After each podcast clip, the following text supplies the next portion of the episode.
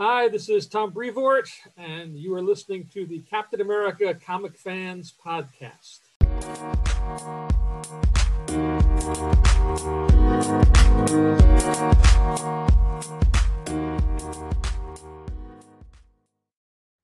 Greetings, Cap fans, and welcome to episode 160 of the Captain America Comic Book Fans Podcast. I am your host, Rick Verbanis, and happy November if you are listening to this on the day it comes out. Uh, I have uh, I have this guy here. He's a pretty pretty gosh darn good co-host, uh, and this is the part where I change up the opening and I say to hello to him in a different way. Oh, Bob, Lisa, vampires are make believe, like elves and gremlins and Eskimos. I don't know. Is that is that from The Simpsons? Yeah, it's the Okay. Simpsons. That's Homer. All Yeah. right. Go. Uh, that was from the the Treehouse of Horror four. Uh, anyway, I I just I thought that was funny the whole Eskimo stuff. Yeah. But anyway, uh, yeah, yeah. So we're talking about vampires today, Bob, and I I wanted to bring a little humor into it because it's not a funny story. It's a little solemn. It's It uh, is, it's a little gruesome, and uh, but aside I thought I'd start off with just a little humor. Yes. Good. We can use that because there is a fair amount of shunking in here. There is. Yeah. Oh, look at you getting your special effects all ready to go. I've been warming up. I've been warming up. Yeah. That's awesome. Are you a Simpson fan? you know, I haven't watched it in years and years, but you know, in my younger years, yeah, I watched uh, quite a bit of it. So I know it's hard to believe it's still on, right? I mean, it is. Yeah. uh, I remember in college uh, when the uh, it was on Tracey Ullman, and then it branched out Mhm. and had uh, the the Christmas special. It was like its own, finally, like its own little, you know, by itself outside of the Tracey Ullman show. yeah. and I I was in college at the time, dude. I've had a couple of lifetimes since then, right. you I know, Yeah. and uh, it's and yet here they are. They're still going. and they haven't aged a bit, really. They really haven't. Yeah. so, Yeah. yeah. Yeah. When's What's when's the secret? Spark gonna grow up? Yeah. What is the secret? When's I know Maggie Lisa. gonna- She's a vegan. But Uh, oh, yeah. Okay. Yeah. I I used to I used to watch that show religiously for oh god I don't know ten years, fifteen years, or whatever, and then you know like anything you start to you know wane a little bit, lose a little bit of interest, or run out of time, and you have to make choices. And um, but yeah, I used to love the show. I I used to describe it as as one of the all time greatest satires yes. right? I mean, it is so satirical in nature and, and making fun and poking fun at various things. Um, uh, you know, it's brilliant. Um, not brilliant's a strong word. I know that. It is a but strong word, but but I think you know it it it does it in a way uh, that it is still largely family friendly. Uh, uh, you know, Yeah, as yeah. opposed to like South Park, which is also very satirical, yes, really not appropriate for anyone under the age of forty nine. yeah, yeah so it's you know it's it's it's it's quite past the line so uh, but the simpsons managed to to to be you know uh to tell a story to make a point but to- to, do it in a way that you can watch it with your 10 year old and everybody gets something out of it yeah, yeah. And ten's probably uh, I when I was a, a dad with small kids, I, I you know there there are certain things you're like, do you really want Bart Simpson? You know, because there was there was a time where you know uh don't I have a cow dude Uh, yeah, exactly. I think teachers were complaining that kids were just acting like Bart Simpson in school, and it was right just yeah you know being totally irrelevant and uh, irreverent. Irreverent is what I meant to say. Uh, and yeah, but you know, uh, every every parent's gonna be a little different. I I always tended to to run on the conservative side, uh, because I was a communication major. yes yes And uh ever tell you about the time where when I was at University of Delaware and uh there was a Dr. Juliet D was uh, one of my communication professors and uh she was great. She absolutely was great. And there was this one time I uh was sitting in class. It was one of those huge lecture halls. And so, you know, where where like she's on a stage and had a table on the Uh-huh. you know on a, a desk, I should say, or a table or something on on the stage, and I'm in the very back. So she's it's almost like watching a performance, you know, like she's real small, but um, she all of a sudden stood up on her chair, then stood up on the desk, and then yelled uh, top of her lungs. She said, If you remember one thing from this class, let it be this watch TV with your children. And then she got back down. Oh. And it worked. Yeah. I remembered that. I remembered other things from the class too, but that one right. just really stood out. Yeah. Well, I watched a little TV tonight with my son. What was it? Well, we watched uh, the last episode of Ahsoka. So, oh, um, yeah, what'd you think? Pretty exciting stuff. Yeah, can't wait for the the the movie. Right? I, I mean, I there's so many cliffhangers in the TV series. I think so. Yeah. Yeah, and uh, they're building about, something up there. They really are. Yeah. This is a launching pad for something greater, I think. So uh, a whole new generation, maybe, of movies. So yeah. Did you read the books uh, that these are these are loosely based on? I did not. Uh, I mean, uh, we watched Rebels and Clone Wars and, and okay. You know, all those sorts of things, but I, I never read the books. Yeah, I is it Timothy Zahn? I want to say is the writer, but mm-hmm, there yeah. was like a, a, trio of books, um, and it was uh, Heir to the Throne. I want to say, um, and you know, I'm a Star Wars fan. I'm not a Star Wars fanatic. You know, I can't, I can't like, I mean, there's there are people I'm finding out that you know there's so many books out there about some of the stuff that this is getting into that I wasn't aware of, you know, like these these these other lack of a better word, religion within the Star Wars um, mm-hmm. you know, mythos that uh, you know, there's the father, then the son, the daughter. Yeah, and, Mortis uh, gods, just, right? Yeah. Yeah, yeah, just really yeah. interesting, real interesting stuff. But you know, um yeah yeah what uh what did little bobby think of it i hit i think he really enjoyed it so it's hard for him to, to sit down and watch something with me he's got his own sort of preferences and and mm-hmm. timeline but uh when it comes to that he's he that's one thing he's willing to sit down and i think um, we're going to start watching loki next week so oh, okay season two so that's another thing he'll watch those marvel shows with me for the most part so cool precious yeah. time i hear you yeah. I hear you. Yeah, we just uh we just my wife and I just watched uh the first two episodes of Loki. Yeah. Good stuff. Yeah. Good stuff. I, have heard good things. So yeah. Yeah. I, I am one of those people who I, I I get a little I wouldn't say annoyed, but just I, I kind of throw my hands up in the air. These people who complain about uh you know the Disney Plus Marvel shows or the Star Wars mm, shows. and like, right. you know what? Man, when I was a kid or I was a teenager and you would tell me these things existed, yeah, uh, I would have just been like, thank you. I would yeah. just been like, you know what? Uh, just I feel like um, you know, uh, what what was the uh, Jack Nicholson uh character on A Few Good Men? Um, yeah, yeah, yeah. The Colonel, know, Colonel Jessup. Yeah, yeah. You know, where he says something like, you know, you should just say thank you you know, like, you know, right. yeah, and and move on.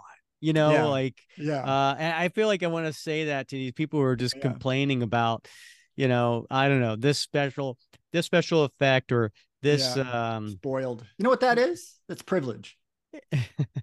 Because I was happy. I'm sure you were happy. I was happy when Lou Ferrigno and the Incredible Hulk you know, right, right, Bill Bixby, you know, Spider Man, mm-hmm. you know, all those shows came out where they, they, were so crappy, Oh yeah, but we were happy. Loved and watching. we liked it, and we liked it. You know, so uh, you know, just be grateful that we've got this steady diet now of amazing things. It may not yeah. be perfect, but it's pretty fantastic. And, and yeah, exactly. My 13 year old son thinks they're pretty fantastic, and that's who they're really for. So yeah. Are they? I don't know, Bob. Well, for, eh. I think they're for, you know, they're not for, you know, 50, 60 year old guys. I can assure you of that. They're, you know, oh, they're for a younger oh, audience. I think they're, I think they're for a full wide. I well, think they want to cast but, their net as well, wide as possible. But I don't think, you know, the 50, 60 year old guys are really like the top of their priority list for, you know, for uh, fan service these days. It's true. On Disney. Plus. Yeah, I just don't. I mean, I, I'm sure they want their viewership, but but we're not the ones they're going after, you know, mm. cultivating mm. a, a, generation of, of fans. So, That's why they made Ewoks. That's right. That's right. And those little adorable crab guys. oh, you mean from Ahsoka? Yeah, right. Yeah, right. Yeah, Yeah, and those little what were those things? You know, in uh, on on Luke's world there, where he was holed up. You know. Oh, like yeah, Oh, yeah, Yeah. big eyes. You know. So yeah, yeah, marketing. right. And Jar Jar Binks. Yeah, Jar Jar. Yeah. Yeah, So, yeah. It is what it is. yeah. Uh, birthdays this week. Birthdays this week. The the only one I I saw because if you're listening on this uh, November first, and happy uh, All Souls Day to you there, Bob. Oh well, thank you very much. Happy uh, happy birthday to your soul. I appreciate. All- Actually, actually, technically, I mean, we're Yeah. recording this on October 16th. Uh, technically, my birthday was yesterday, and so uh, I had a really nice birthday. Um, uh, I had, uh, you know, I'm a big Eagles fan, and there was a game. Um, you know, uh, late afternoon, 425 kickoff uh, versus Jets. And I was like, you know what? I'm going to have my wife, my kids with me, you know, rather than like sit around a TV. And, you know, that's not a whole lot of, it was fun for me, but I don't think it'd be fun for them. I went Yeah. ahead and I got us four tickets to the game because I it's in that, MetLife Stadium yeah. in New York. It's about an hour away. right? Yeah. Yeah. And uh, you know, I was dreading the the weather all week because it looked like it was going to be pouring. And uh, sure enough, weather turned out great. It was a beautiful day for tailgating. We got there a few hours early. We set up in this place. We got uh, table and chairs. We got we got this little grill, portable grill. You would have loved it. We made some impossible burgers, and uh, and then uh, we brought our cornhole uh you know and we were playing cornhole we have music going uh making friends all around us even you know jets jets fans and uh then we went to the game and uh at the very end uh, the eagles blew it so didn't end the way i would like to but the whole day was a fun day uh, Yeah. because at the end of the day it's it's who you spend time with and i was with my three favorite people Yep. I saw I saw the photos. You guys looked like you were having a ball. So Mhm. yeah. Good for you and uh, belated happy birthday. Oh, thank you. Uh, and then for everybody who's listening right now, it'll be very belated. Yeah. So uh, just mark your calendars next year. All right. Uh, right. All right. Um, but uh, speaking of birthdays this week, uh, the only one um, that I came up that was a actual comic creator um, is Steve Ditko. Uh, Steve Ditko, uh, his birthday is November 2nd. And um, he uh, was most famous for Amazing Spider-Man, right? He did like the first three years of uh, uh, of uh, the Amazing Spider-Man series with uh, Stan Lee, and uh, that's probably what he's most famous for. But um, he did actually do a. He never did a Captain America comic, but he did a couple of Avengers annuals in the mid '80s. So he did Avengers Annual 13. Uh, interesting. He did the pencils. John Byrne inked him. And so uh, it's a very interesting art. You could definitely see John Byrne's style on that. And then two years later in 86, um, Avengers Annual 15, uh, he did the pencils and Klaus Janson inked him. Okay. And you can definitely see a difference there. Yeah. I mean, if you if you were to take the art and looked at uh, these two annuals side by side, completely different looking art, and it's obviously because of the inker. yeah, interesting. Yep. So, uh, just celebrating uh, Steve Ditko. Celebrate good times. Come on. That's it for me, man. Uh-huh. One Uh, of my also, favorite songs, man. is it really? yeah, I love that. It always makes me happy. Oh, you know what? You would have my my uh my my weddings. Yeah. uh, I made a list of songs to play, a list of songs not to play, Yeah. And uh, I think celebrate celebrate made it on the list of not to play. Oh no! You know what's another song? I, I realized it today. It's as far as I'm concerned, it should be on the top five. Let's no top ten songs of all time for just joyful energy. Is this the wreck of Ella Fitzgerald no, again? that does, that's not. No? No, it's uh, Okay. uh, it's "Raining Men" by the Weather. I know you probably haven't heard that song for a long time, but I've been hearing it Oh. a lot on the radio. Oh, thank And you. I cranked that that bad. head. I cranked that bad boy up, and I'm like, you know, this is a fun song. Uh, I think it was like 78 or 79. oh, it was later than that, dude. I don't know. I don't know. I, you know, I think it was on 70s. I don't know. I thought it was a late, late, like, okay. 70s. All right. I, but in any case, I'm... I mean, it was rocking, you know, and I was like, man, the Weather Girls have some great voices and they got some amazing range and they're having a ball. Uh, I remember the, I remember the video. Uh, uh-huh. So maybe it was late, maybe it was early 80s. Um, but man, what a what a great song. I mean, every time I'm toe tapping driving my car, I'm max, uh-huh. like volumes up to 11, and uh-huh. I am I'm loving that song. So 1982. All right, 82. Yeah. Yeah. Great. Uh, I want to quote it like like I like the little preamble. Uh-huh. You know, like mm-hmm. Yep. Yeah. Yep. Yeah. Good stuff. Good stuff. Everybody's gonna go out listen to it on YouTube. Oh, and they're all going to curse you. Thank you for putting that song in our head for the day. Temperatures uh, humid, no, it's humidity's rising. oh, good stuff. Come on, I want to hear. No, I just I, all I know is Rick. Some some days I just want to rip off the roof and stay in bed. Aha. Uh-huh. Yeah, you know what I mean. So I don't. It's but... raining man. Hallelujah. Hallelujah. My wife's probably like, "What the hell is going on in there?" That this was supposed to be a Captain America. oh well, maybe it's raining Captain America men. There you go. Right. Yes. Training vampires tonight. Oh, yeah, we'll get to that in a little bit. Um, yeah, New York Comic Con was not too long ago, and uh, there was a couple of announcements. One thing that really stood out to me was really cool was the Avengers Twilight series that is going to be written. It's a you know a limited series written by Chip Zdarsky and Daniel Acuna doing the art, and um, that comes out January. And I like futuristic stories. I do too. I like seeing mm-hmm. like these, you know, uh, alternate reality type of things, and mm. this one takes place in in you know a future, and Steve's apparently no longer Captain America, and uh, it looks cool. Yeah, I think it has a lot of potential, and I, you know, it's it's a six issue series, I think, and uh, they can tell quite a quite a bit of a story in six issues. So, yeah, I'm I'm for one looking forward to it. Uh, Chip Zdarsky uh, did an excellent run on Daredevil. Loved his run on Daredevil. He's a really good writer. Mm-hmm. Yeah, and he did like what the the Life of Spider Man or something. What, what was that series? That was really good. I'm not sure. Yeah, I'm not a big Spidey fan. I, I, I read that one. It was a, again a limited series. Uh, oh yeah, Life and Times of Spider-Man or something like that. Yeah. Okay. Uh, for Halloween, Bob.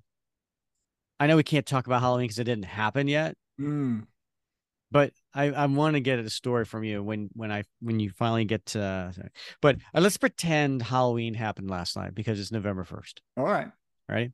Mm-hmm. Uh, so Bob, I had these kids uh, come to my door last night, and uh, you know, one of them, I I really couldn't tell what they were. They had like a like a, I don't know. They, they looked like some sort of like musical instrument or something like that. And uh, so I asked the one kid, I said, uh, "So who are you supposed to be?" And he said, "I'm a harp." And I'm like, "Aren't you? Aren't you too little to be a harp? And he said, Are you calling me a liar?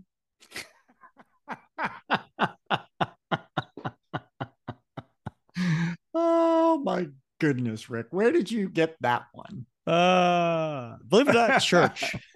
believe it or not, church. My pastor had said that one. Oh, it's a pastor joke. There's only one thing worse than a dad joke, and that's a pastor joke. he had another one. he had another one because it, it fit in with his homily about uh about dressing up for for um uh, uh, wedding and, and all that. And he said, What and and you probably know the answer this way. What is the difference between a poorly dressed man on a unicycle and a well dressed man on a bicycle. What is the difference? A tire. uh, that's a good one. Right? Yeah, that's a good one. All right. I, I give that one an A plus. Okay. Yeah. I'll be oh, come on. My... I actually liked. Are you calling me a liar? well, I like that one better. I'm trying to figure out how I can like steal these and use them in my class. So the I can't use the the harp one because I don't. Why not? Do, you, I don't do can't you I don't do anything on music, but I do have a class on no, but you could you could do something after Halloween and say, "Hey, I had a kid come to my door." no, I don't tell jokes like that. My joke has to do with the class subject matter. Oh, sort of like my hellos. So yeah. So if I have a like if we do food security one week, then joke has to be about a food. Right. If I do Oh, it about okay. energy, it has to be about like energy. You know, so but this I can use for my transportation class. So, well, yes, and you're welcome. Yeah, thank you. All right. Um, all right. So let's should we get to the did we get to the story? That's probably a good idea. If we don't, then it's going to Christmas will be upon us by the time we get done. All right. So today we're covering Captain America 601. And uh, they had gone back to the uh, legacy numbering because it this was during the Ed Brubaker run, right? So Ed Brubaker launched volume five uh, in 2005, I want to say. Um, and it was, you know, this long, long uh, series. And obviously, a lot of people remember it because he brought back Bucky, introduced Winter Soldier, Captain America, and Civil War was going on. Captain America 25, Steve Rogers was killed. Bucky became the new Captain America per Steve's wishes. And, uh, you know, the whole story thereafter. Then, and at some point later on, it, it, it turned into uh, Captain America Legacy, like numbering, right? So it was like 600 was a big issue, uh, you know, Ross, Alex Ross cover and so on. Mhm. And then here's 601. And so this is just a, a single one issue tale, but it's a pretty special tale, Bob. Uh, it is, uh, it takes place a few years earlier during Civil War. Mhm. Uh, so it's a kind of like a, uh, a, a it's a little out of time, right? It's it's not in continuity, and it's a tale uh, takes place during that where, um, and we'll see here flashback story to to World War II, and it is written by Ed Brubaker, who is the the writer on this series, but it's it's drawn and pen, uh, penciled and inked by legendary Gene Colan. Now, we had just covered last episode. Uh, we covered in episode 159, we did Captain America 256, which was the uh, return to Greymoor Castle or something like that, right? Um, and so uh, Gene Colan came and, and had done this uh, particular kind of one shot story that was kind of kind of a fill in story um and previously to that you know he had done a nice run in 1969 to 1971 of being the regular penciler on Captain America. So it was actually issues 116 to 137. So he then had this long gap from 1971 to 1981. So 10 years go by and he does 256. And then this longer gap from 1981 to 2009 does he come back and he do and he does this issue 601. Now uh tragically you know a couple years later he he passes. And so this ends up being his last comic interior while he was alive. And uh what a legendary career. So he started in the late 40s and uh he was doing you know um uh pencils all the way back in 1948 and so he had a, a really impressive 60 year career. And a, during the course of his time, he did 1,246 stories. Wow. Yeah. That's That. Yeah. Translates into nearly 16,000 pages that he worked on. He also did 465 covers. Now these these are numbers that I, I'm you know just doing online research. Maybe they're off here or there, but whatever. I mean, those are impressive numbers. They are. Yeah, indeed. Uh, and you know, he I mean he his career bookended you know, at least until that time, 2009, right at his passing, bookended Captain America's history. He he he he penciled uh, Captain America, you know, comics. Uh, I think what 72, and and the cover for uh, and an interior story for Captain America's Weird Tales 75, which was the last uh, issue of of that volume one back in the yeah. 1940s, and and then you know to close it out with uh, with uh, 601, um, uh, his career closeout for which he won uh, an Eisner Award for that for that story. So yeah, um, just a, an amazing run. Yeah, he you're absolutely right. He uh he now he had had a Hall of Fame Eisner Award winner uh you know, years prior, but uh, for this particular issue 601, um he and Ed Brubaker won the Eisner Award for best single issue. So we're uh, we're very excited to to cover it today. Um, other creators on this particular issue, we have uh, colorist Dean White, letterer Dave uh, Lamp Lamper Lampier, I think it is, and then editor uh, Tom Brevoort. So this had a uh, release date of July fifteenth, two thousand nine, but a cover date of September two thousand nine. Uh, and you want me to read the solicitation for this, Bob? I would be disappointed if you didn't. A special double sized issue featuring art by the legendary Gene Colan. Bucky and Nick Fury uncover a lost tale from Cap and Bucky's days in World War II, a tale of horror and war and brothers in arms. Uh, yeah, double sized issue. Yeah, he goes out with a bang. I mean, this actually ends up being 40 pages of art. Mm. Uh, and the fact that he penciled and inked it uh, is pretty cool. Um, the question is because the story takes place during Civil War, uh, I wonder if he started on it back then. And it just, you know, it, took, took him so long. Yeah. yeah, you know, it's a good question. Yeah. And then, and then, or maybe it's one of those stories that, um, you know, they they have uh, what do they what, how do they call it uh, in the bucket or whatever um it's a it's a story like okay well we'll, we'll maybe it was going to be an annual or a special or we'll, we'll right, slide yeah. it in at some point but they but you know Ed Brubaker's story uh, series was so uh intertwined right like yeah. it was been hard to kind of interrupt it with this yeah yeah, that's that's some that's some good uh, that's some good uh, critical thinking you got going on there, Rick. I think you got something there. I do think, uh, you know, maybe uh, in either case, you know, it probably uh, took quite a bit of time and or had been sitting around for quite some time, and this was the opportune moment to uh, to you know bring it out and and publish it. And, and, of course, I think we're all glad that uh, that they did get it done uh, before Gene's passing, and he had a chance to see it. Uh, now the cover on this, Bob, is uh, done by by Gene Colan. Uh, and then uh, I think colors are, are by Dean White, which is interesting. Usually colors don't get um, credited on covers, but uh, do you want to describe it to the listeners? Sure. Yeah. So it's uh it's it's a pretty interesting um, action, you know, shot here.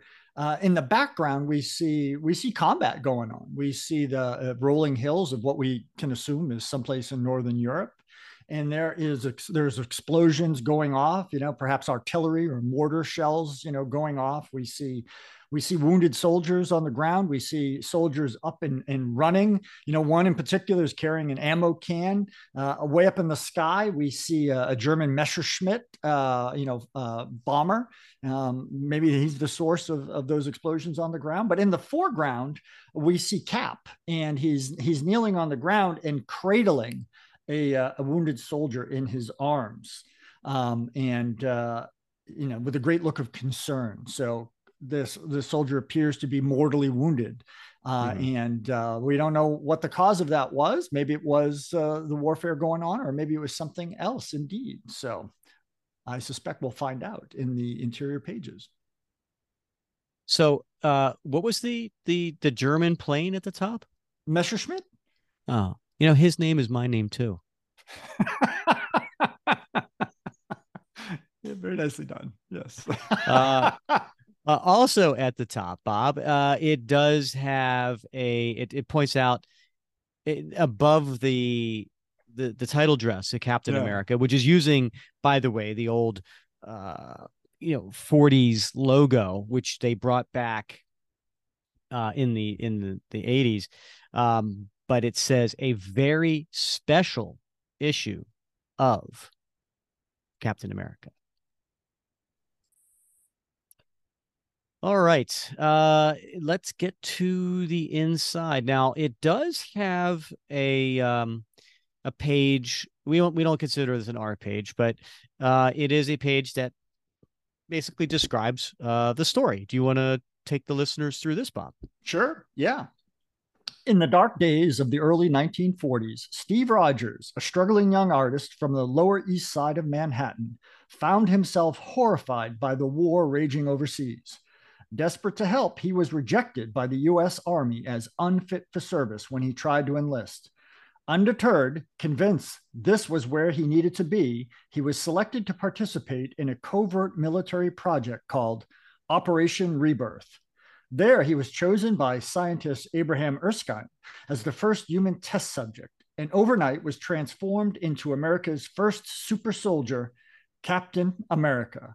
Now, he and his former partner from World War II, James Bucky Barnes, aka the Winter Soldier, fight to protect the people and the country they love from the forces that would destroy them. And then, way, way, way down at the bottom, it says this story takes place during Civil War and before Captain America number 25. Captain America, created by Joe Simon and Jack Kirby. Very nice. Uh, two things of note on here. The editor in me, uh, when he goes desperate to help, comma, there's no space after the comma. Uh, and ah, uh, that, that just like, just a you know a little alarm goes off when I see stuff like that. I'm like, come on. anyway, uh, and then the other thing is it says now he um as the first human test subject. Now, this story came out seven years after the miniseries The Truth. I'm curious as to why they made a point to say first human test subject. Um, because the truth, uh, which I believe is in continuity, um, basically says, well, no, he Steve wasn't the first. They experimented on uh, a bunch of African Americans first to make sure they got it right, and then they gave it to Steve Rogers. Really? I don't recall that. Wasn't it the whole plot of the No, truth? I don't think that was, I, I don't think.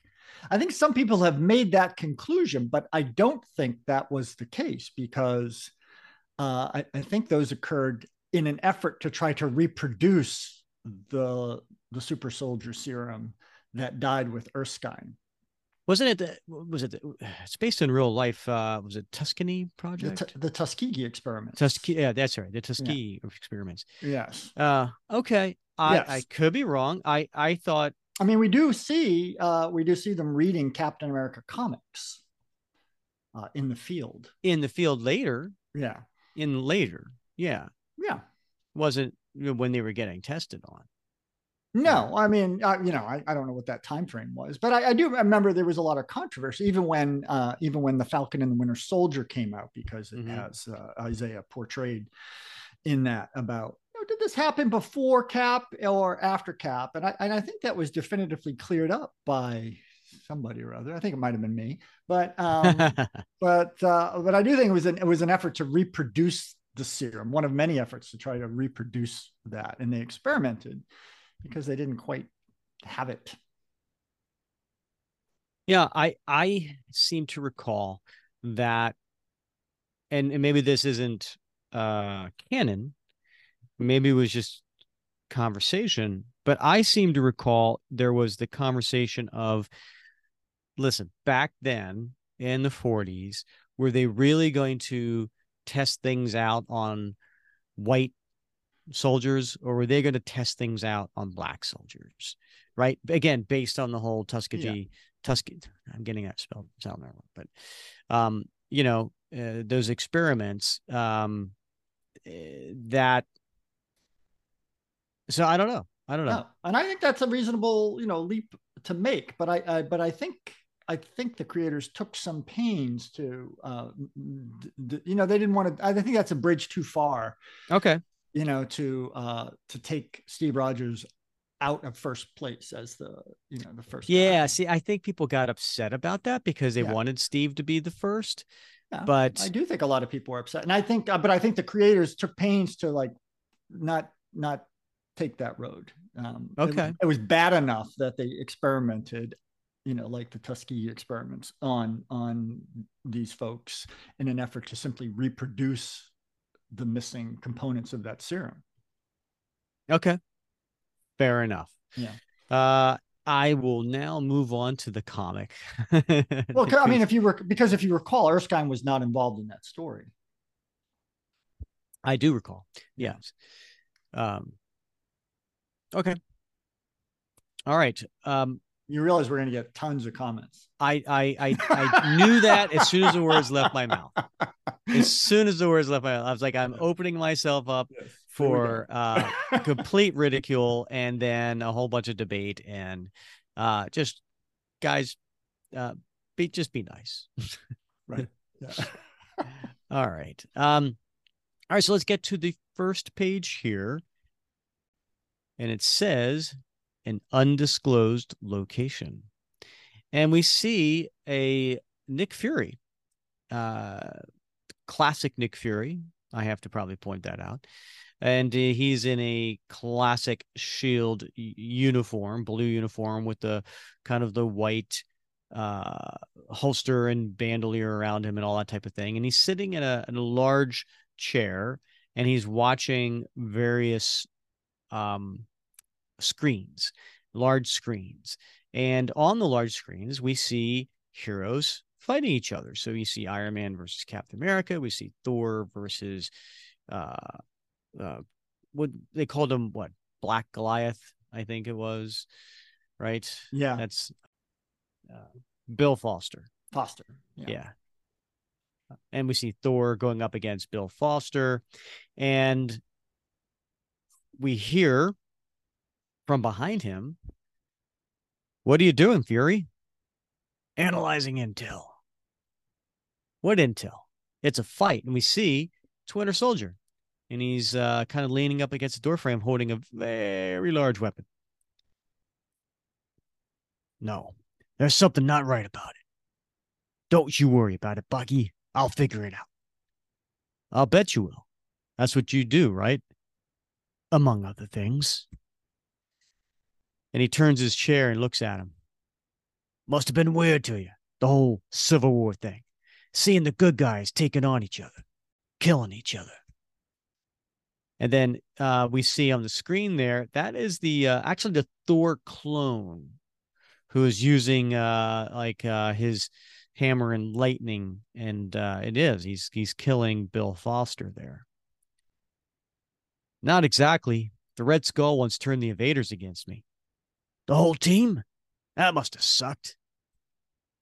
We got through it, but that wasn't the only time I saw our own people turned against themselves. And certainly not the worst one. And then we cut to World War II, and uh, we see a war torn European town, uh, buildings that uh, have the roofs blown off of them, and sides falling down. And we see U.S. troops in uh, their gear and their helmets carrying their rifles in a darkened night with the rain coming down on them. And where are they, Bob? They are in Bastogne, Belgium. Yeah, that's early February 1945. And then we see a uh, Bucky Barnes with his Tommy gun and he's walking into a building, going upstairs, and he comes into a room on the top floor and he sees Captain America. You spot anything? Nah, not even a footprint. Damn it to hell. This town was supposed to be safe now. And then we look down, Cap's cradling a soldier in his arms.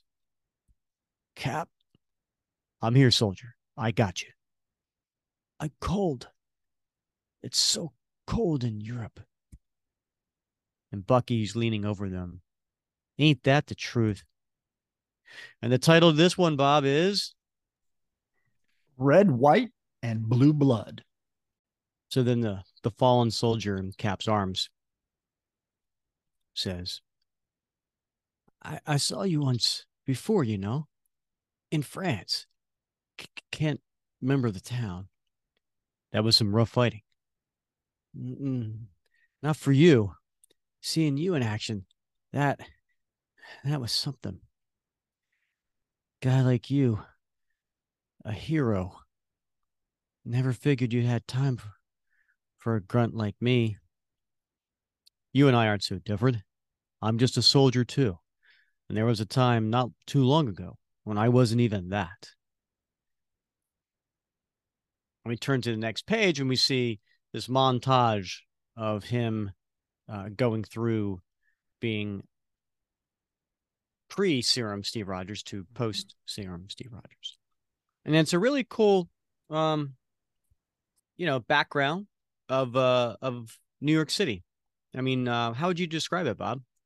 Yeah, I mean, it's uh, you know, behind him is the uh, the elevated subway. You know, you, you see that in movies like you know, obviously you saw it in like The Godfather and in uh, uh, you know, I don't know what part of, of, of Manhattan that is, but uh, but they've got the elevated subway, and then there's you know sellers, you know, lining the seat, uh, the sidewalk, selling fruit and, and, vegetables and things like that, old cars, and and and you see newspapers blowing around too, and uh, and Steve's Steve's got his hands in his pocket, he's got a rumpled suit on that's it's obviously a couple sizes too big for him, you know, his tie's blowing in the wind, and he's looking down at one of the one of the newspapers and, and the headline of the newspapers are nazis invade poland. I was just a skinny 18 year old kid from new york city who wasn't up to the army's standards until a general approached me about an experiment. The united states was hoping to create a super soldier. I didn't even have to think about it.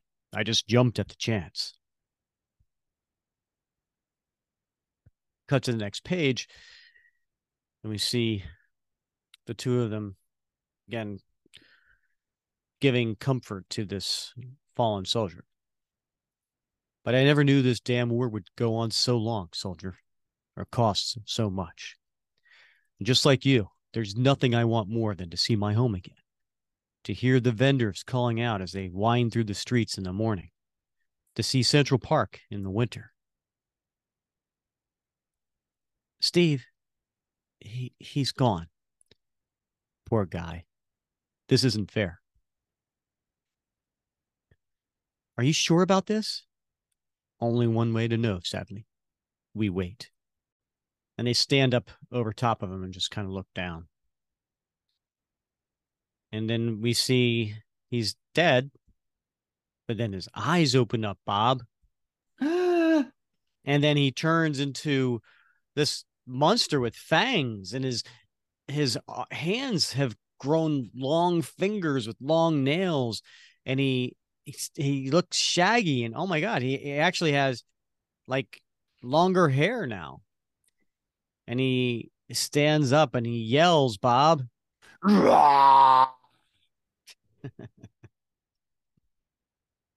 Bucky now.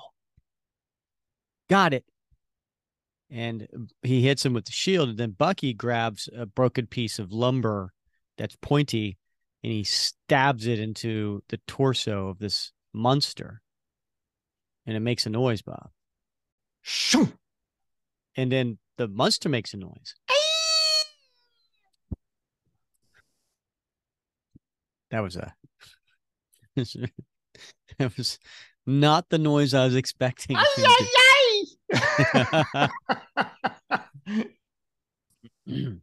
or it could have been a little deeper, you know. You didn't. Oh, maybe, yeah. yeah. ah, or something. I don't okay, know. okay. Yeah. No, no. I want to live. I know, soldier, and I'm sorry, but this is no life for you. And then he takes his shield and cuts off his head. Blood goes everywhere and the head just falls to the ground. And then they uh, Bucky and him go outside into a burning city. The town's on all the flames, there's smoke everywhere, even though the rain is pouring down on them. You okay? No, not even a little bit. Should we go check on our wire to Union Jack? Yes. Let's be sure that Baron Blood is still in his grave. And I like this panel because uh, of the the shading yeah. and the the lighting from mm-hmm. the fire versus the shade from the darkness. It's a it's a really cool. Just just the, the shading on it is, and and the coloring on it is really cool. And if he is, then let's go find out who the hell is turning our boys into vampires. And then we cut to the next page. Bob, quite the uh, platoon they got going there. This is yeah. I mean, this is right out of Saving Private Ryan or um, what? What was that dang, dang show that was on HBO? Band of Brothers. Yeah, Band of Brothers. Right, right out of Band of Brothers or something like that. It was a little more than two weeks since the Battle of the Ardennes ended, and a few days since Pat headed south. Cap and I were stationed with the remnants of two platoons in Bastogne, waiting for reinforcements until we could follow the general to the front. And the guys are all in their their gear and their backpacks and their helmets, and um, and there's a small little looks like a child civilian carrying a bucket of water, and they're pointing to her, but she's got her head down. She doesn't want any trouble. The winter months in Belgium had been hard on the troops, and they'd seen a lot of their friends die. To say it was miserable time would be letting it off easy. And then we see Cap and Bucky in a in a tent, a communications tent, and reading a uh, you know some sort of telegram or something. Damn it! Not Baron Blood, huh? No, his tomb was checked. His skeleton is still in it. So this isn't someone we've dealt with before. And then we cut to uh next panel here and we see vampires roaming around. In the days since most of the troops shipped out, three soldiers had died, turned to vampires, roaming wild among their own men, terrifying the villagers who'd begun straggling back to reclaim their homes. On top of all that, the Allied command had managed to schedule a USO show here to shore up morale before we had to move out. Sure enough, they're uh, building up a little stage. And over the past week, the USO crew had enlisted the men to help rebuild the theater in town for their show. Considering some of the talent involved, they didn't have any trouble scaring up volunteers. Describe the talent, Bob it looks like a, a young lady, uh, a blonde, and she is wearing uh, some hot pink pants and a hot pink sweater with uh, looks like sort of a hot pink feather boa. So uh, yeah, and she's got uh, dark sunglasses on as well, Rick. So very very attractive. Just the sort of uh, performer you might expect to see in a USO show during World War II. They, I think they had like Marlene Dietrich and gosh, who else? Uh, lots of lots of the movie starlets uh, from that time um, went on tour with the USO to entertain the troops. Interesting though, she's wearing sunglasses. You pointed out, and it's dark, Bob. Right, exactly. Those Hollywood types. They are just so into themselves. And then somebody had some some cameras. Miss Arnett, over here. Oh no, boys, really. No pictures, please. I don't even have my makeup on. She turns away and puts her hand up so no one can take a photo of her face. And then uh, her co star comes out. You heard the lady, boys. And someone's like, Bob, who does that look like? It does. It does look like a uh, uh, a little chubbier uh, Bob Hope. Got the. He's definitely got the telltale uh, Bob Hope nose. Uh, giving and it chin. away. And chin. Yeah. Yep. We figured at least the pinup girls and musicians would keep the troops from noticing some of their brothers had gone missing, but we knew that wouldn't last. the villagers could sense something was wrong. Even though the Nazis were finally gone, they didn't feel safe. We had to get to the bottom of it, and we had to do it fast. That's a cool scene. That is. I like. I like uh, just the, just the framing of it and the depth, the perspective um, it shows. You know, of the whole village stretched out in front of them. Mm-hmm. Uh, the soldier walking his patrol and uh, just the destruction, the rubble. It's really Mhm. well done. And the lightning in the background. Right, rain. I mean, it's very as we as we said last episode, very atmospheric. Talk about that. Wowzer. Yeah, this next page has an amazing uh I guess a half page splash of the you know the town just just really demolished.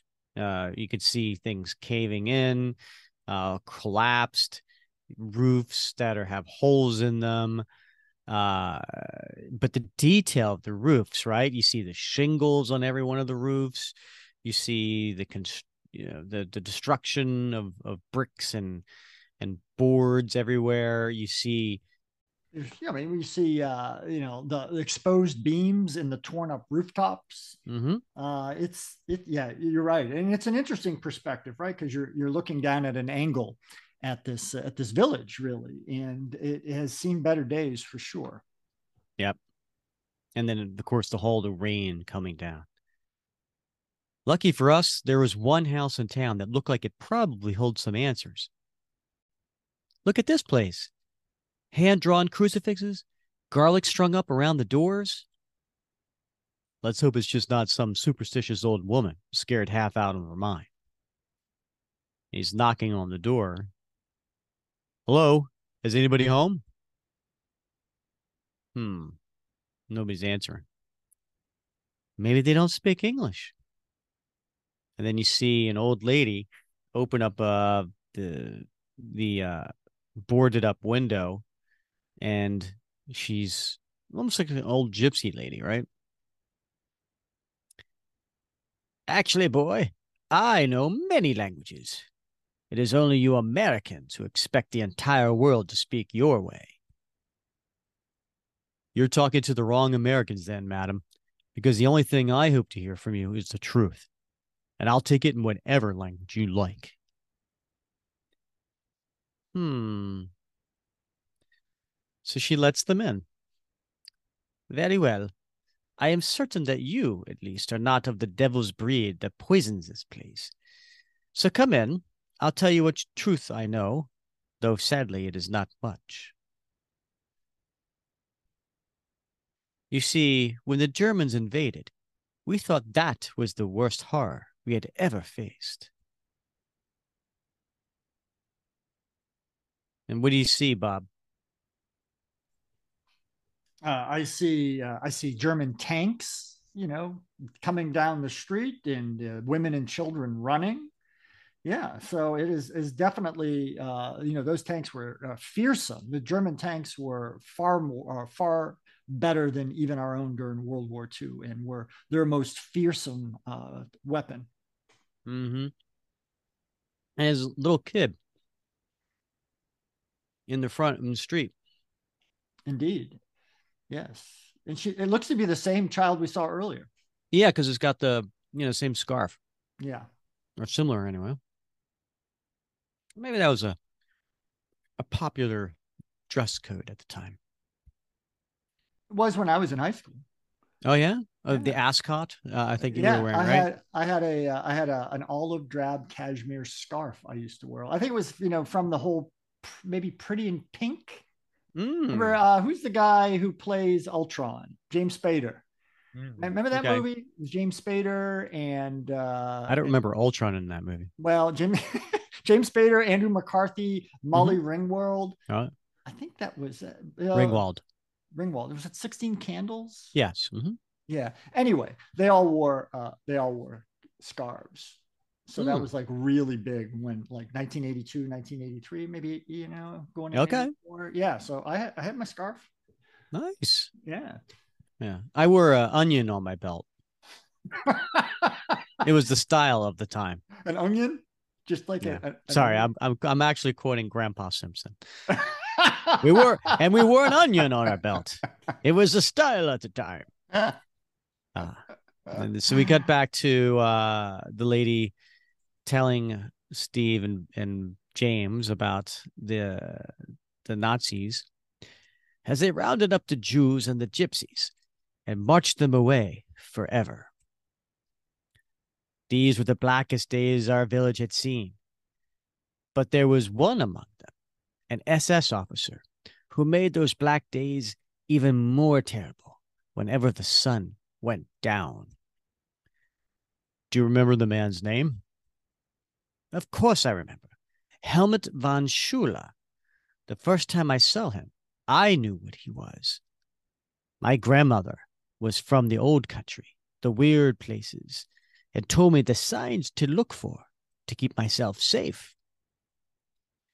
Von Schuler only walked the streets at night, and even the dogs fled before him. Then the butchery began. We lost so many in those first few- weeks innocent women with their throats torn out. But where is he hiding? There must be a tomb somewhere. No, it is not Von Schuler you seek now. He left long ago. I saw him one night from my window, talking with a creature, much like a man, but not a man. And then the next day, he was gone. Rumor was he went east to fight the Russians. And then Bucky finds a drawing. This here. This was the creature you he met with?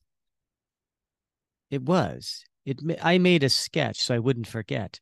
Not that I could ever wipe that image from my nightmares. And what's it a drawing of, Bob? oh, it is Baron Blood for sure. Yeah, he's got that definitely those, you know, the the wings and the collar. Yes.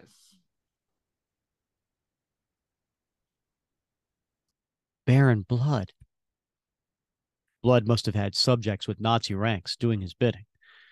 Yes, but I can tell you, not all of von Schuller's victims stayed buried. So perhaps your answers lie among the dead. But our trip to the cemetery was delayed by a further complication, and there was a loud scream, Bob.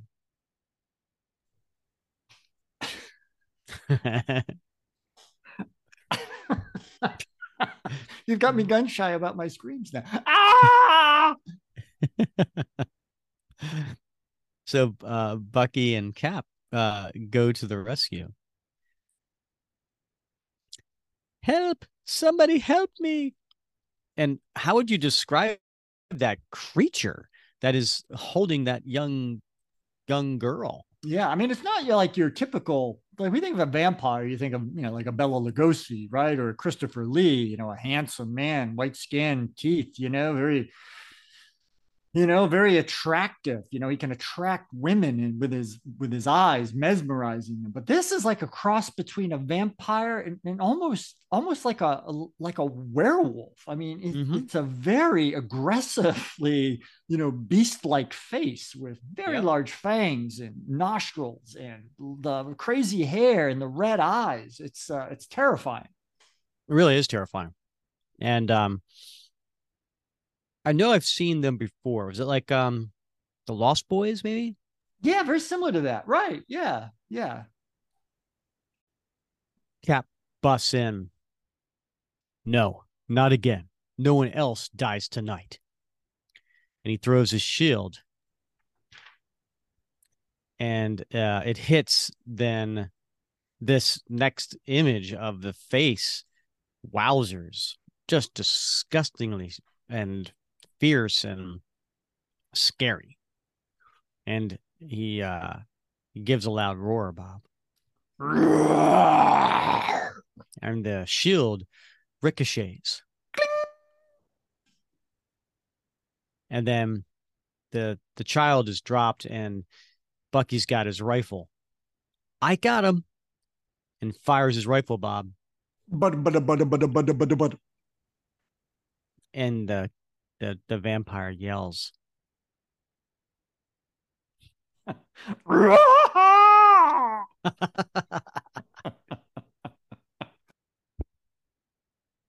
and falls down. And then um, we see a couple of uh, U.S. soldiers running towards that, and they have the flashlight. Hold your fire! And S- Steve yells, "No! Who goes there?"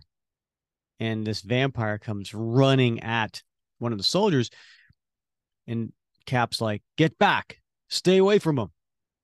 And he goes and he kicks him, and then uses the shield and knocks him down.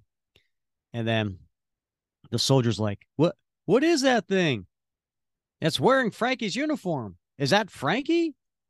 And Cap takes his shield over his head to come down on it. And he says, Not anymore. We turn the page, and there's a shield coming down right on the neck.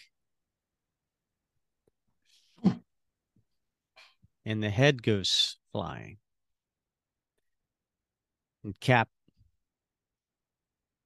he looks distraught. And then one of the soldiers said, What what did you my God? Easy, soldier, take a step back. He just killed Frankie. Don't you tell me to your friend was already dead. Cap was just putting him out of his misery. And then there's the dead head, and you can see it's still gruesome. My God, look at him. He's some kind of monster. And so the whole camp went out there with, and so the whole camp found out there were vampires in their midst. All through the next day, you could just feel the tension building in the air. Soldiers keeping their distance from each other and keeping their rifles at the ready. By nightfall, you just knew something would go wrong. And I like this image, Bob. Yeah. Right? It's like I a tent. Yeah. tense, Mhm. and uh they're being you could see by, by the lean, you know, strong winds and rain coming down, but there's like this large claw uh Yeah. over top of them all in a It's like very smoke. Yeah, right. But but you're right. It's in the shape of a cl- like a clawed hand. right and gripping them in fear and we cut to one of the tents and we see one soldier sitting there and he's got his rifle and he hears a noise marty is that you marty and he takes his gun he just fires at the noise Blam, blam, blam. ah i i, I did it i freaking got him and you can see this this jarhead sitting there sweat coming down his bra Oh, hold on, back up. Back, What? back- back- no, he's not a jarhead. he's not a jarhead This is a soldier. All right, correct me, Bob. Tell me, tell me where I got that wrong. Jarheads are Marines. Yeah. So this is the uh, this is the the you know Western Front of Europe, post Battle of the Bulge, Patton's army. These aren't jarheads. These are soldiers. Carry on. Only jar jarheads are only Marines. Only Marines. Okay. Yeah.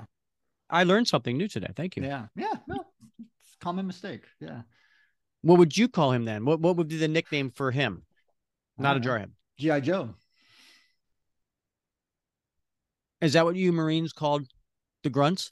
Uh, well, uh, Marines are grunts too. Infantry are grunts. Doesn't matter what branch you're in.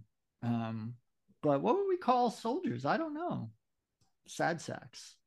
Sorry, piece. No, that's not right. Uh, no, I don't know. You know, I think you know. Um, I don't know what the what the common like like GI Joe or you know. All right. Yeah, I don't know. So, but then he he realizes that when he he got him, he he killed his his roommate, his bunkmate, and Steve comes in here because of the noise, and he pulls back the little tent door, and he says, "What happened?" I, oh God, I shot Marty,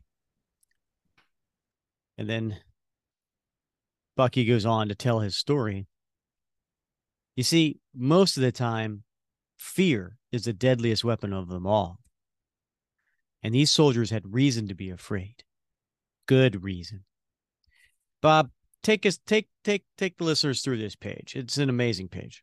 Yeah, it really is. So it's it's it's it's it's sort of a hodgepodge of things, right? But it's it's it symbolizes sort of the mind's eye, right? So we see in the middle, we see Cap, right?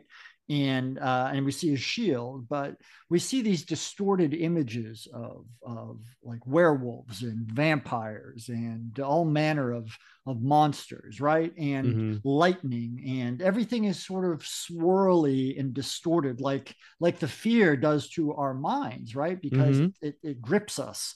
Uh, and, and this page sort of like uh, it, it brings that sort of sense of dread and fear to life for us. Yep, indeed. It's so well crafted. Next page. Cap, what the hell are you doing? We've got soldiers turning on each other, scared out of their minds. So it's time to minimize our potential losses. And then lightning again. This USO show is canceled. The boys aren't going to like that. Tough. We can't have Mary Arnett and Terry Foyle exposed to this. We have to get them to safety before. And then he starts to like bend over and not in pain, but like something's overcoming him. Cap, what's wrong?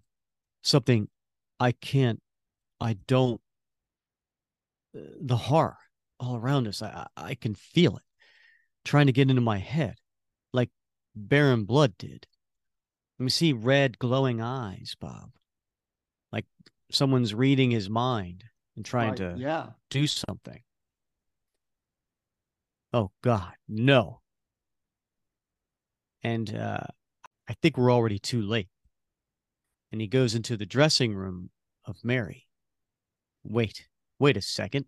A showgirl who doesn't like mirrors? Oh, Cap, no. I'm afraid so, pal. And then what do we see, Bob? Oh my goodness, Rick. This is not the attractive Mary Arnett that we recall from the early pages of this story. She is now uh, turned into a vampire. So she and an ugly one at that. A, a very unattractive vampire at that. Yes.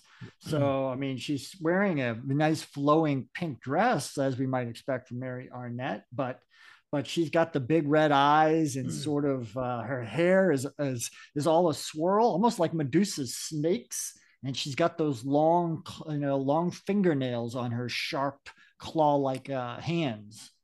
Yeah, and I would, and she got a quite the receding hairline too. Like she's old, like she's been around for a while. She has been around.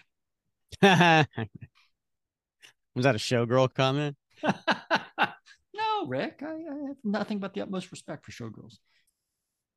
Oh my, you boys are early. I was going to breed a whole platoon of horrors to take care of you. And she rushes Steve with her big fangs out. Those aren't fangs, Rick. Oh, oh, I'm sorry. I was looking at the second panel. Oh, okay. Uh oh, her eyes are hanging out because yeah. they are. They're bulging. they really are. They're bulging. And she laughs maniacally. But Steve kicks her away. Cap, look out. It's okay. I've got her. But that means that I've got you too. And she knocks away his shield. And then she gets on top of him. But not in a good way, Bob. and such a handsome young thing, you. Back off, Lady Dracula. And uh I don't know what he does here. Because the next thing is um the curtains open and like sunlight's coming in but i don't see him doing that. I don't see him I, pulling that away. I, I, don't think it i don't think anybody touched it. I think it was just timing. Mm, okay. And uh yeah so sunlight comes in she turns her head and she looks and then she lets out a loud scream bob. Yeah now see that one that one's fine yeah because that was more girl like good job that's right. Did you forget what the time sunrise was? You actresses are always such night owls. And he fires his Tommy gun at her. But but but but No. and she catches on fire and then she runs and she crashes out the like a window, Bob. On fire. Mm hmm And then she lands and she's on fire. And uh the crowd comes out, including the the Bob Hope like guy. Stay back. Let it burn. It? But that's Mary. Mary Arnett? But all the guys been going to get their picture with her. It was a hard pill to swallow, but Steve wasn't satisfied for some reason. And we see the next day they're in a tent. Something about this is not right. We interviewed witnesses all day, Cap, and at least two of the soldiers were seen going into her dressing room. She turned them into vampires. But when did she get bitten? Their show's been all through Allied Europe the past month. Who knows where she ran into her personal Dracula?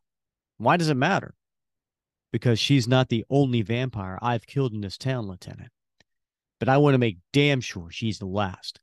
Now, who else was she observed with? Actually, Cap, there's that kid, the one who brings war around food and water. I think I saw Miss Arnett and her going for a walk. So then, what's that kid's name? So they go to cemetery and they come up on uh cemetery of a what what's the name? Well, looks So- like Esme, Esme Georges. Okay. Georges? Uh 1932 to 1941. So she's only nine. She's been dead since 1941. We should have seen this earlier. How could we? It's too much. Too much horror. Oh, the poor American hero. He forgot the price of wars, time and hell. and and sure enough, it's that girl. Uh, and she's up in the uh in the tree. Oh my god, look at those those feet and hands, Bob. they are very uh, beast-like, animalistic, you know, and uh, and I love the perspective of this because she's in the tree, but she's reaching toward Cap and Bucky, and so you have you have that depth of perspective along her arm. Uh, really quite creepy. Mm-hmm. Damn it. It's a little kid. No, she's not, Steve. No, I'm not. And she dives at them. And Bucky fires. Bucky fires his weapon. Oh, I'm sorry, you wanted another butter, butter, butter, butter, butter. And then we cut back to modern day Winter Soldier telling this story to Nick Fury. And you can figure the rest out on your own, Fury. It's not a memory I care to repeat. So, like I said, I'm no stranger to friendly fire. And there aren't many things uglier. Killing a little girl, even if she was a vampire, being one of them. Sometimes when I had a few whiskeys, I'll tell you about what Baron Strucker put the Howlers through in Paris. We could swap our mental scars. So, where'd you two end up after that? Because I was with Patton by then, and I don't remember you joining us. Nah. Got sent back to England to guard some experimental plane. Then we ended up on Zemo's Island in the English Channel. And both of us got blown to hell. And back again. And he winks at Fury. The end. Nice. That's a spooky tale. It was. It was a very spooky tale. Well, well crafted. Like Gene Colan could not have been a better pick for the art on this. In fact, the last page is a tribute to Gene Colan, which is nice because he's still alive at this point. Now, you know, he he's like 82 years old when he did this story, and he passed uh, you know, a little less than two years later. And there's a nice drawing that Gene Colan did himself of him sitting at uh, an art table with a pipe in his mouth and his glasses on, and all the characters that he worked on, including Cap. But uh, you see Daredevil, Doctor Strange, Iron Man, Namor, and uh, and there's a nice tribute at the at underneath that. Bob, do you, you want to read that? Sure, I'd be happy to. Uh, our special guest artist this month is as much a living legend as Captain America himself, Gene the Dean Colan, has a history with the Sentinel of Liberty that extends back to the golden age of comics. Gene drew the cover to the very last issue of Captain America published in the 1940s. An undisputed master of the comic book form, Gene is best remembered for his character defining runs on Daredevil, Iron Man, Submariner, Tomb of Dracula, Doctor Strange, and Howard the Duck. More an illustrator than a cartoonist, Gene pioneered an approach to drawing comics that's come to be known as painting with a pencil and expanded the frontiers of what comic book art could look like. We members of the modern day Marvel bullpen salute Gene Colan and his tremendous accomplishments over his stunning six decade career. That's a very nice uh, tribute. It really is. Yeah. Yeah. And, And- as you said, I mean, for it to be done while Gene was still alive to uh, enjoy it Mm-hmm. says a lot. Yeah. Yeah. Yeah. And and and well deserved too. I mean, he's just a master illustrator. Um so all right, Bob, thoughts on the story. I, uh, I I love this. You know, uh, you know the, the the art itself. You know, it's it's not what you typically see in a lot of comics, right? As Mhm. as we as we talked about in 256 and this, it's a very dark and dreary. It's a very uh, intense. You know, uh, and and they said it in the in the you know in that tribute. It's painting with a pencil. Mm-hmm. So as others have described it, it's very atmospheric, but it's very real to life as well. I mean, there's so many scenes of destruction uh, during World War II um, that uh, could be could be taken from a newsreel. It could be taken from you know a newspaper photograph. So um, you know, there's a lot to really feast on with with your eyeballs uh, as you read this story, and it's just a fun, not a fun story, but it's an interesting, engrossing story. I think of uh, of of Cap and Bucky in World War II, and who doesn't enjoy that from every now and again? Yeah, uh, I well said. I, I agree. Um, and I, I'll, I'll admit, um, I wasn't a fan of this issue when it first came out, um, because I I don't think I had an appreciation for Gene Colan at that time, um, and I was so used to you know the house style that Volume Five had, you know, with Steve Epting and Mike Perkins and Butch Guice uh, you know, and, and others that this was a little jarring for Yeah. a Captain America story. Perfectly fine if you want to do a Tomb of Dracula story. Mhm. Um, but uh, I don't know. I, I just I didn't appreciate it at the time. Um, but now, um, in you know, in retrospect, I I look at it and and I think um it was perfect you know just because of the tale that was that was done that uh, the eeriness and and the atmosphere that he painted uh, certainly did and listen uh ed brubaker did a nice job with the story too Yeah, that's right. Yeah, it's not. We shouldn't overlook that, right? Because uh, you know it's an unusual story.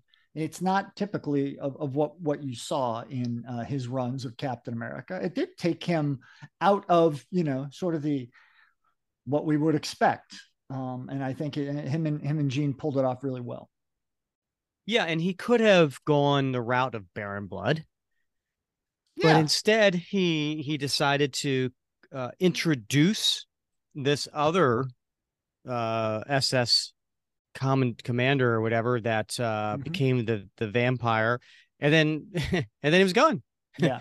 you know he introduced him and then you know he's done so I do like that though, because that leaves the door open. You know, I mean, it's- Exactly. it's, hard to imagine that uh, Cap and Bucky, uh, in the time they had left, were able to round up all of these vampires that were roaming around Allied Europe and, and presumably in Russia now as well. You know, because of this SS officer and his minions. So uh, there's potential for you know stories out there.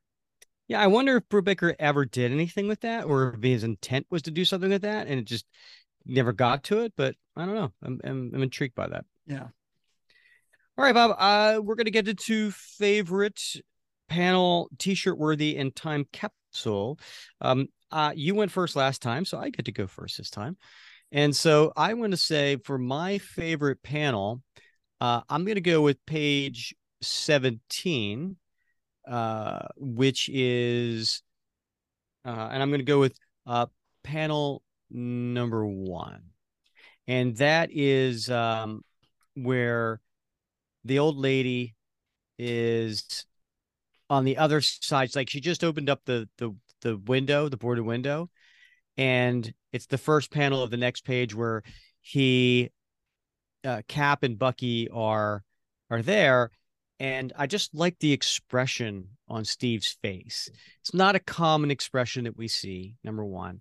Um so it's it's a really interesting uh expression in the in the fact that he's kind of he's he's very serious he's he's you could tell by looking at it that he is looking her dead in the eye. And yeah. and and he's being very serious. Whereas bucky's not looking her dead in the eye. He's looking a little down and to the right. And almost like eh, bucky doesn't necessarily know what to believe uh but it but you could see the conviction in in steve's eyes. Yeah. On top of that you see the wind blowing bucky's hair and then here's the part i really like the the the rain is so windy the rain's going almost sideways and then you could see the splashing off of bucky's tommy gun you know and it's it's just a, really cool image. I, I, think that's my it's hard to pick one but this might have been my favorite panel mm, that's a good selection. I like that why, thank you. And you, hmm. Bob, what's your favorite panel? I think I'm going to go with, uh, you know, I think it's, uh, I think it's page 12. I'm looking at, the, the, hard copy issue here, uh, and, and I'm counting the ads um, pages aren't actually numbered. So, um, but it's it's it's that image after they after they they kill that first vampire, the, the mm-hmm. guy that they're talking to, and he dies and comes back to life. And Bucky stabs him in the chest, and it's that subsequent image in the right hand panel of page twelve where you you're looking at Cap and Bucky from behind uh, and that mm-hmm. that village is in front of them and it's on fire right and yeah you see in the for you see in the in, in the background you see uh, you see three soldiers and, and two of them are helping carry their comrade and there's rain and there's smoke and there's fire and bucky says you okay and cap responds no not even a little bit I, I mm-hmm. love the framing of that. Uh, I love the busyness of, of what's going on around them uh, and uh, and I love that you know you, you, it's an unusual because you know we often see the profile or we see Cap and Bucky from the front, but in this case we see them uh, together from behind as they're walking away from us, and uh, it's a, it's just a well composed panel. Really is not yeah. No, I I have that as a as a one that I really liked, and of course I like the one right after too, like I mentioned before about the shading on the faces. Um, all right, so what do you think's going on a T-shirt for you? I think uh, I'm going to go with uh, I believe it's on page uh, uh 35. It's when they they uh, they go after Miss Mary Arnett in her dressing quarters, and uh, just as the window bursts open, you know Bucky standing there in his full glory with his Thompson machine gun, and you see bada bada bada. Now, I you know normally I would want a cap on a t-shirt, but mm-hmm. in this case, I, I want Bucky. Uh, you know, uh, I don't have a Bucky t-shirt. And mm. and I love Bucky with his Thompson machine gun because that's mm-hmm. his go-to weapon. Uh, mm-hmm. Uh, great weapon. Um, invented after after World War One and, and brought really into full uh, full use during uh, World War Two for for many years until it was replaced with the grease gun. But that's mm-hmm. always been uh, Bucky's go-to piece. And you know, I've got the I've got the Bowen statue of mm. Bucky but I don't have uh, the limited edition Bowen where he's got the Thompson machine gun. And I always wish I had that one. Uh-huh. Um, and so this reminds me of that. And so for that reason, I got to have this one on a t-shirt. I like it. I like it. I might even wear that t-shirt. Oh my, oh my, ha praise. So what do you, what do you got going on, Rick? What's, uh, what's your t-shirt? I'm going to actually, I'm to cheat here a little bit. Ooh, you to pick um, an ad? Uh, no. Uh, although, although in this, in this, and you have a Wolverine Origins ad. You do X Men Wolverine Origins. So yeah. this is the, you know, the the infamous one where it's got uh, Deadpool with uh, the X over his mouth. You know.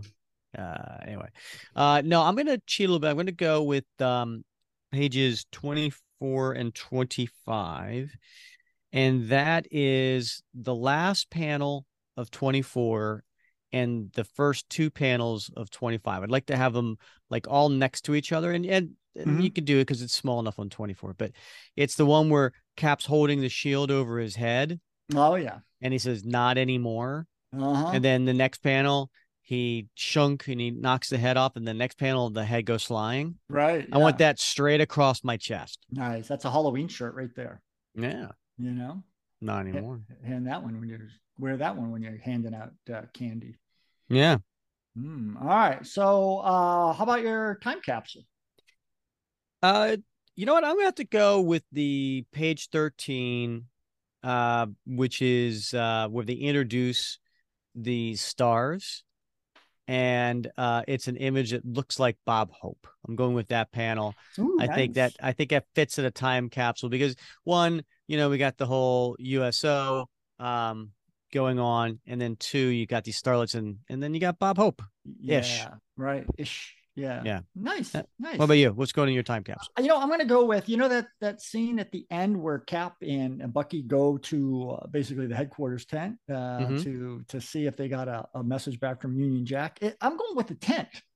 Uh, mm. and the general purpose tent, you know, the sort of that green canvas um, tent that they put up, uh, ubiquitous mm-hmm. from World War II all the way through the time, uh, really, that I served and uh, I spent a lot of time in the general purpose tent, but those have sort of gone by the wayside now, Rick, and they've been replaced by more sophisticated uh, materials.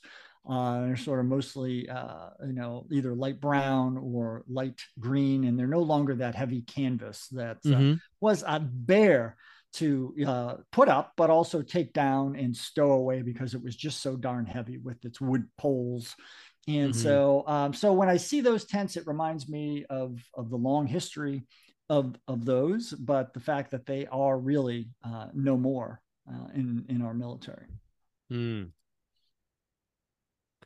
I was going to say a, a Namor joke, but that's all right. Uh, excellent. All right. Well, very very nice, Bob. Um, so thanks for suggesting this one. It was a it was a good story. Um, and now we're we're gonna jump four years into the future.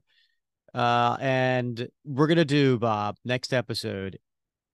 We're gonna do the the the finale to Castaway in Dimension Z. So that's volume seven, issue number 10. And uh man, Bob, we've I am I'm man, this is nine months coming uh to see how this all wraps up. And you know, we've got a a a dead Ian. We've got a uh, a dead Zola. Uh, we've got Sharon back. We got uh, Jet reformed. We have a broken down Steve. We we got we got to figure out how this is all going to end. Yeah, I got to tell you, I'm a little bit sad, Rick. Uh, I have enjoyed doing this story arc with you. Mm-hmm. I've enjoyed diving back into it. I'm a little sad to see it come to an end, uh, this journey come to an end. I know we'll start another journey soon enough with another mm-hmm. long story arc, but I have truly enjoyed this one. Uh, and so I am torn between looking forward to diving into to this final issue, but also uh, a little sad about wrapping it up. Well, I hear you, Bob. It, has been a, a, really fun story. Uh, I highly encourage everybody who um, maybe just maybe have, you know, uh, decided, well, I'm not a big fan of that story. I'm not going to listen to it. You know, once we get all 10 done, you should really, really just revisit this story. And, uh, and if you're like me, if you're like somebody who's like, I, I don't like to to read a story until the whole thing's done, and I like to like to go through it and binge through it. Eh, you know, I can binge through ten episodes, right? So you know, right? Yeah, I mean, if you've got a couple days on your hand, yeah, you're right. uh, all right. Um, well, Bob, uh, as always, it has been uh, a real joy rapid cap with you. Yes, indeed. And I, I can't wait to next week. Uh, and, you know, as sad as I'll be, I'm looking forward to taking one last dive into Dimension Z with you. Absolutely. All right. Well, he's Bob Lucius. I'm Rick Verbanis, and you have been listening to another episode of the Captain America Comic Book Fans Podcast.